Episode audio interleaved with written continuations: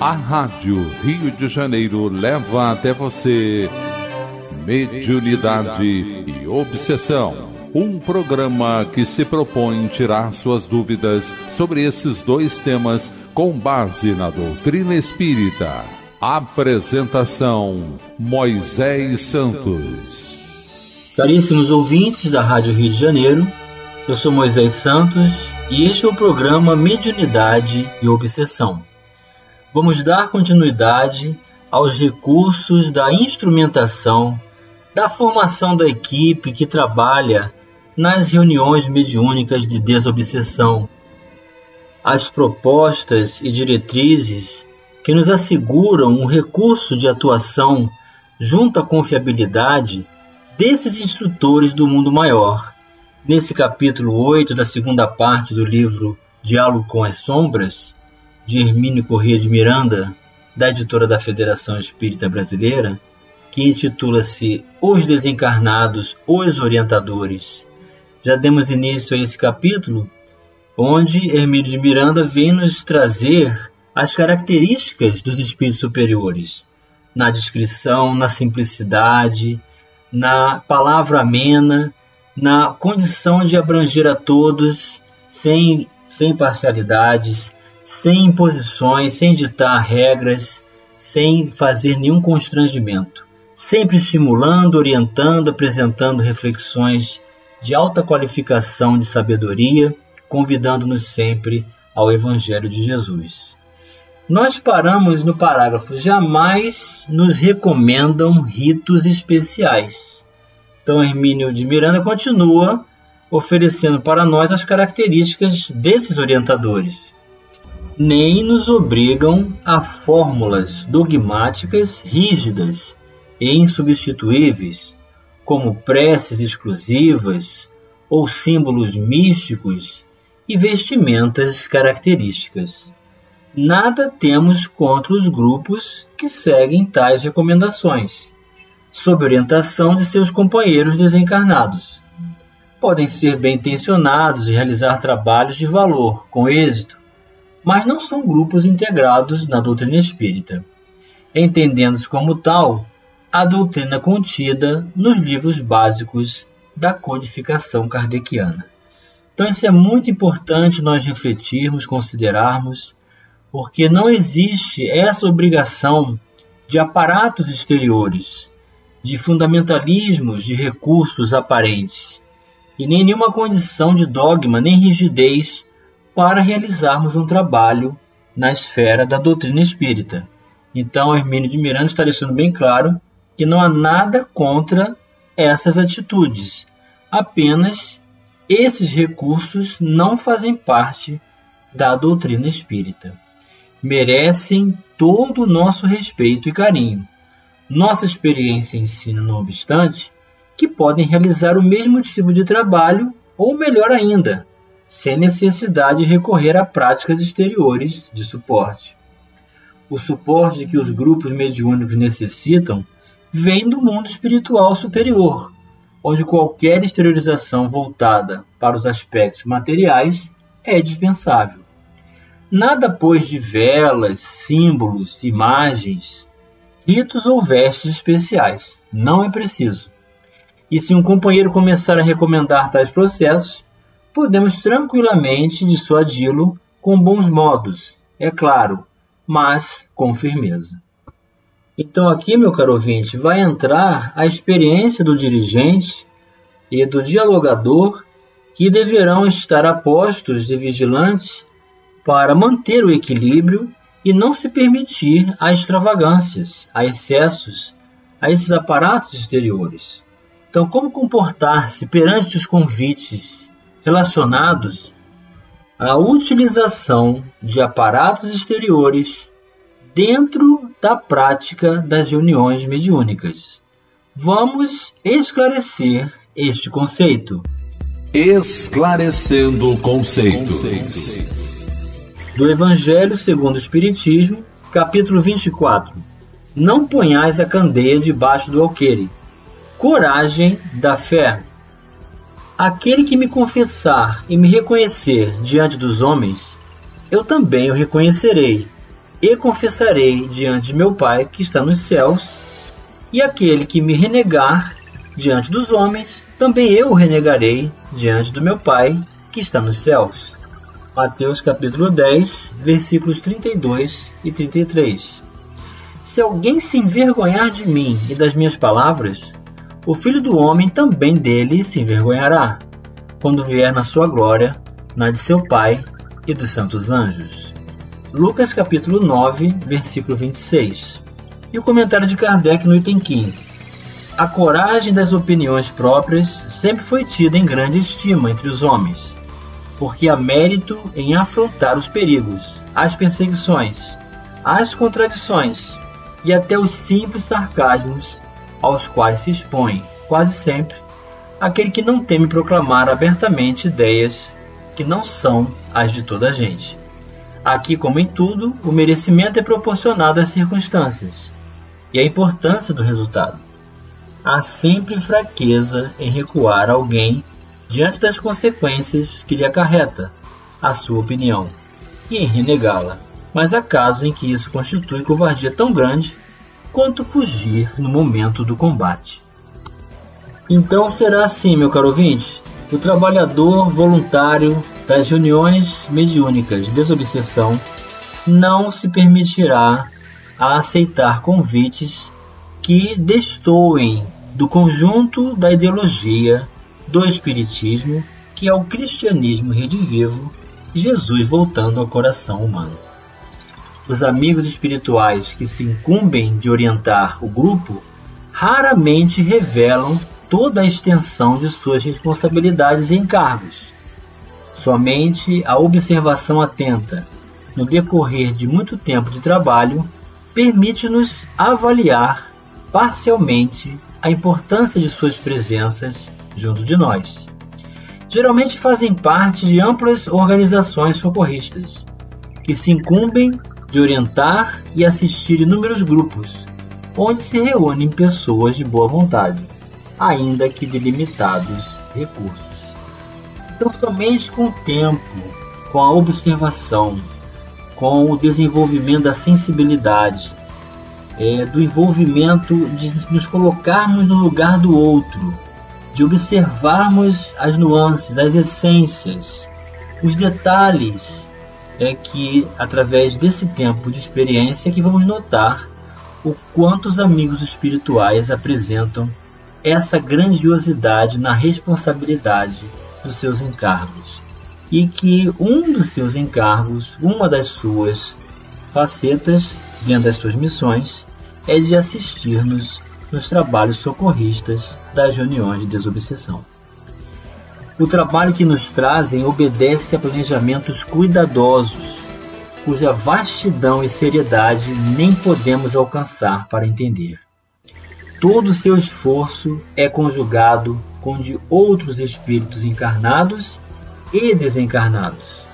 São eles os preparadores das tarefas específicas do grupo, e são eles que se incumbem de dar continuidade ao serviço, depois que o espírito necessitado é atendido. Sabemos muito bem que a maior parte do trabalho, a mais delicada e de maior responsabilidade, é feita no mundo espiritual os espíritos desarvorados, seja por que razão for, já vêm para a manifestação mediúnica com certo preparo prévio.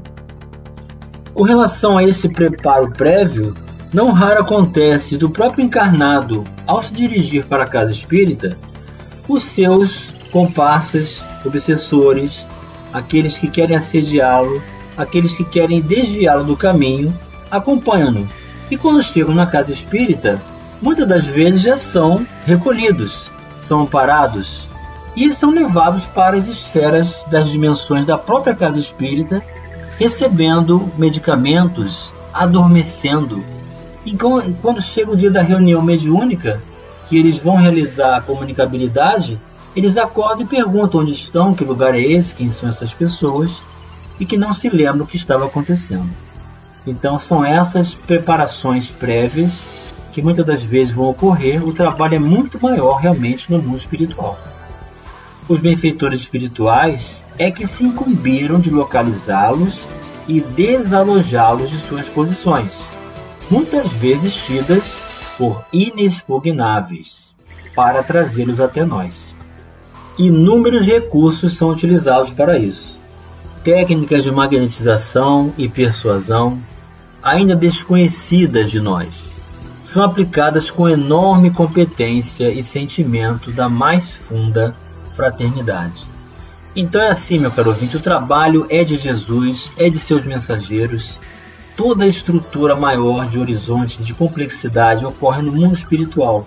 Nós somos apenas os aprendizes, os pequenos coautores que vão desfrutar da grandiosidade dessa ação de acolhimento, de redirecionamento, de preparação para novas encarnações, de afastamento de abusos do próprio mundo espiritual perante os espíritos mais enfraquecidos e para com as conexões com os encarnados. Frequentemente, os espíritos atormentados nem sabem por que se acham numa sessão.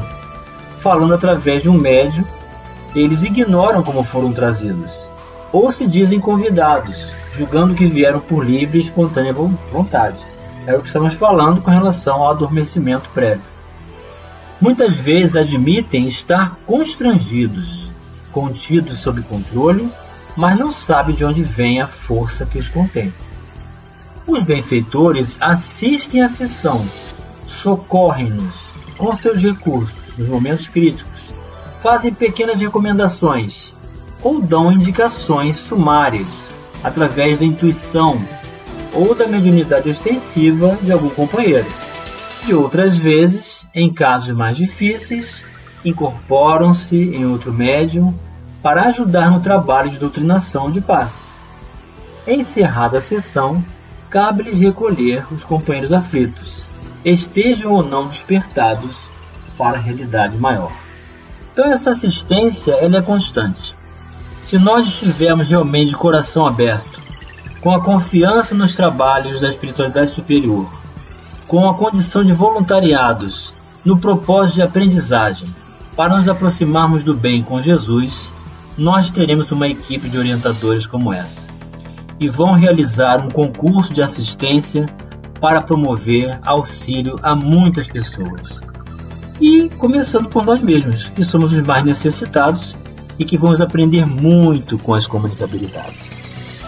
Vamos continuar raciocinando sobre os desencarnados, os orientadores, já já no próximo bloco. Participe do programa Mediunidade e Obsessão enviando sua sugestão ou pergunta para o e-mail meo rádio rio de janeiro.am.br ou pelo WhatsApp 984867633 aos cuidados de Moisés Santos.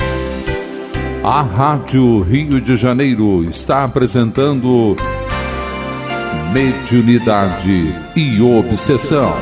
Apresentação Moisés Santos. Caríssimos ouvintes da Rádio Rio de Janeiro, voltamos agora para o segundo bloco do nosso programa de hoje.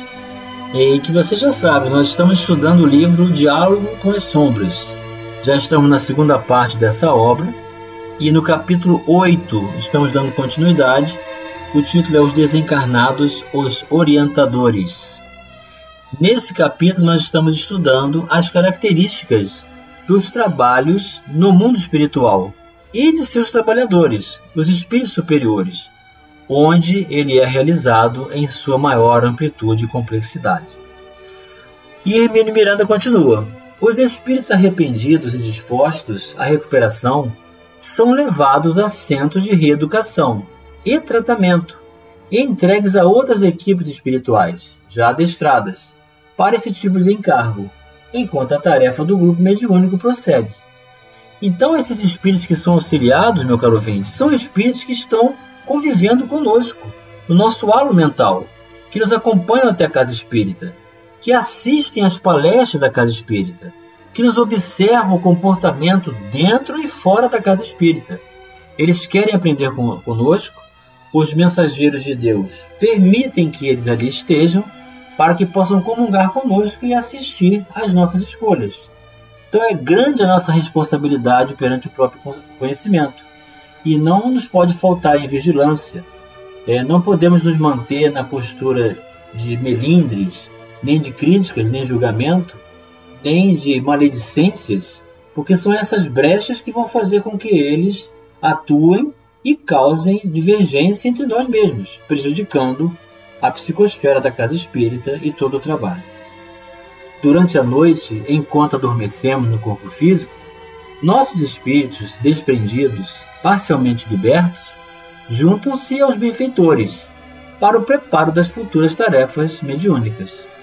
Descemos com eles às profundezas da dor e muitas vezes realizamos com eles autênticas sessões em pleno espaço para o tratamento preliminar de companheiros já selecionados para a experiência mediúnica, ou irmãos que já atendidos por nós necessitam mais do que nunca de assistência e amparo para as readaptações e o aprendizado que os levará à reconstrução de suas vidas, desde o descondicionamento a dolorosas e lamentáveis concepções até o preparo de uma nova encarnação.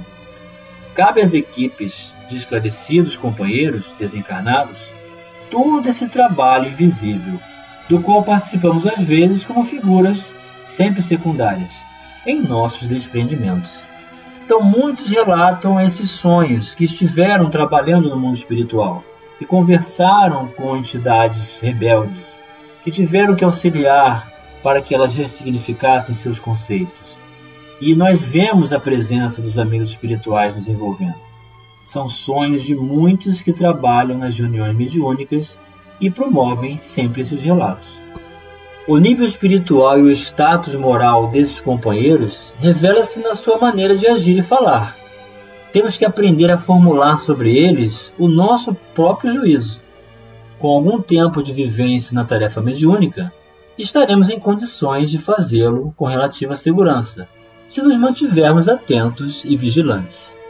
O grupo bem orientado e sustentado pela prece, pelo conhecimento doutrinário e pela prática evangélica, contará sempre com o apoio de companheiros desencarnados esclarecidos. Isso não quer dizer, porém, que deveremos aceitar tudo quanto nos vem do mundo espiritual, sem análise crítica. A doutrina espírita não recomenda a aceitação cega de coisa alguma. Ao contrário, incentiva-nos a tudo examinar para acolher apenas o que a razão sancionar. Os espíritos esclarecidos não se aborrecem nem se irritam com esses cuidados, que entendem necessários.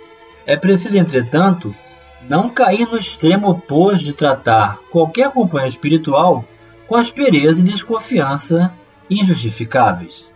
Ao cabo de algum tempo de convivência, formulando juízo sobre os nossos orientadores, saberemos identificá-los e conheceremos seus métodos de ação. A delicadeza do trabalho e seu ponto crítico estão exatamente nesse balanceamento entre vigilância e confiança. Então é um preparo, é um treinamento, é uma construção de recursos e valores, sempre aprendizagem perante esses recursos que vão nos estimular ao progresso e a cada vez mais a horizontes amplos do bem. Sem um perfeito entendimento entre as equipes encarnada e desencarnada, é impraticável um trabalho produtivo e positivo. Temos que buscar o terreno comum da harmonização e da integração, o que não é o mesmo que aceitar tudo sem exame. Essa vigilância, insistimos, é indispensável. Se o grupo transvia-se e vai insensivelmente afastando-se das boas práticas doutrinárias, fica entregue à sua própria sorte. Esse é o momento em que os outros companheiros desencarnados se aproximam, para substituir os mais esclarecidos. Em casos assim, poderão tentar assumir também a identidade dos que se afastaram. Então veja como é importante a nossa harmonização, a nossa comunhão de valores, o respeito entre nós a amizade, a confiabilidade entre nós encarnados. Essa harmonia, esse equilíbrio vai ser muito importante para o efetivo resultado positivo dos trabalhos junto à espiritualidade superior. Se nós não nos entendemos e realizamos a reunião mediúnica, os espíritos superiores não têm acesso e outros se passam por eles e inicia-se o processo de obsessão coletiva. Não nos esqueçamos de que todos os métodos são válidos para aqueles que se enquistaram no transviamento moral. Se não estivermos atentos, nem sentiremos a mudança e dentro em pouco estaremos inteiramente dominados, exatamente por aqueles que se opõem aos nossos planos, envolvidos numa vasta e bem urdida mistificação, quando não desarvorados também com o grupo em vias de desagregação e até obsidiados ou fascinados por espíritos que se apresentam com nomes importantes. Então aqui é o perigo da mistificação, que é um espírito se passando por outro, mentindo, dizendo que é alguém importante, mas que quer somente entrar para o grupo, aceitar que nós vamos considerá-lo como superior ou próprio mentor e a partir daí receber ordens cada vez mais esquisitas, estranhas, levando-nos e afastando-nos do propósito verdadeiro do bem. Os orientadores do grupo geralmente dirigem uma breve palavra de saudação no princípio da reunião e uma outra recomendação sumária. Fazem isso mais para marcar sua presença como se desejassem simplesmente dizer: Estamos aqui, amigos, não temam. Durante o desenrolar dos trabalhos, portam-se com discrição e serenidade, interferindo o mínimo possível, sem, no entanto, deixarem de nos proporcionar toda a assistência de que necessitamos. Em casos extremos, podem provocar a contenção do manifestante, com seus recursos magnéticos, ou incorporarem-se para um diálogo mais direto com o espírito, mas isso não é comum. E chegou o momento, meu caro ouvinte, de você receber a mensagem ao seu coração. Mensagem ao coração. Do livro Seara dos Médiuns, Cartão de Visita é o capítulo 2 dessa obra, psicografada por Francisco Cândido Xavier, pelo Espírito Emmanuel.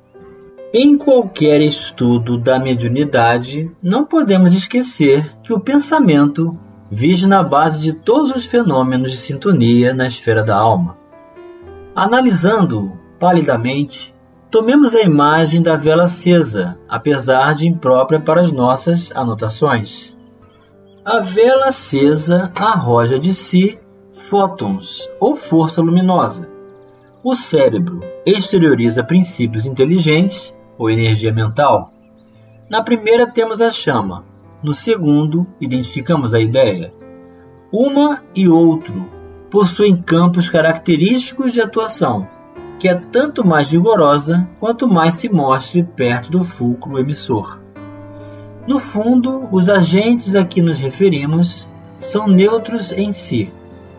Imaginemos, no entanto, o lume conduzido tanto pode revelar o caminho de um santuário quanto a trilha de um pântano.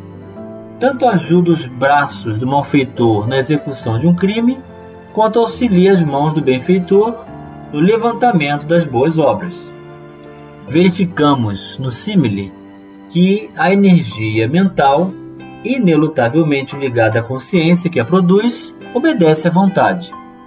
E compreendendo-se no pensamento a primeira estação de abordagem magnética, em nossas relações uns com os outros, seja qual for a mediunidade de alguém, é na vida íntima que palpita a condução de todo o recurso psíquico. Observa, pois, os próprios impulsos. Desejando, sentes. Sentindo, pensas. Pensando, realizas. Realizando, atrais. Atraindo, refletes e refletindo, estendes a própria influência, acrescida dos fatores de indução do grupo com que te afinas. O pensamento é, portanto, nosso cartão de visita.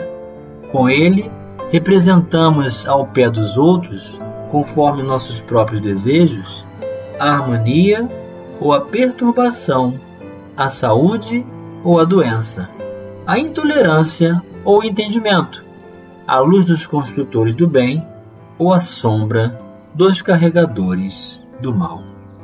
Emmanuel para os nossos corações, meu caro ouvinte, que o nosso cartão de visita seja a luz dos ensinamentos do Mestre, pelo uso da vontade, no foco do bem, buscando as realizações pessoais, junto à tarefa que Jesus nos confia para esse trabalho de sempre.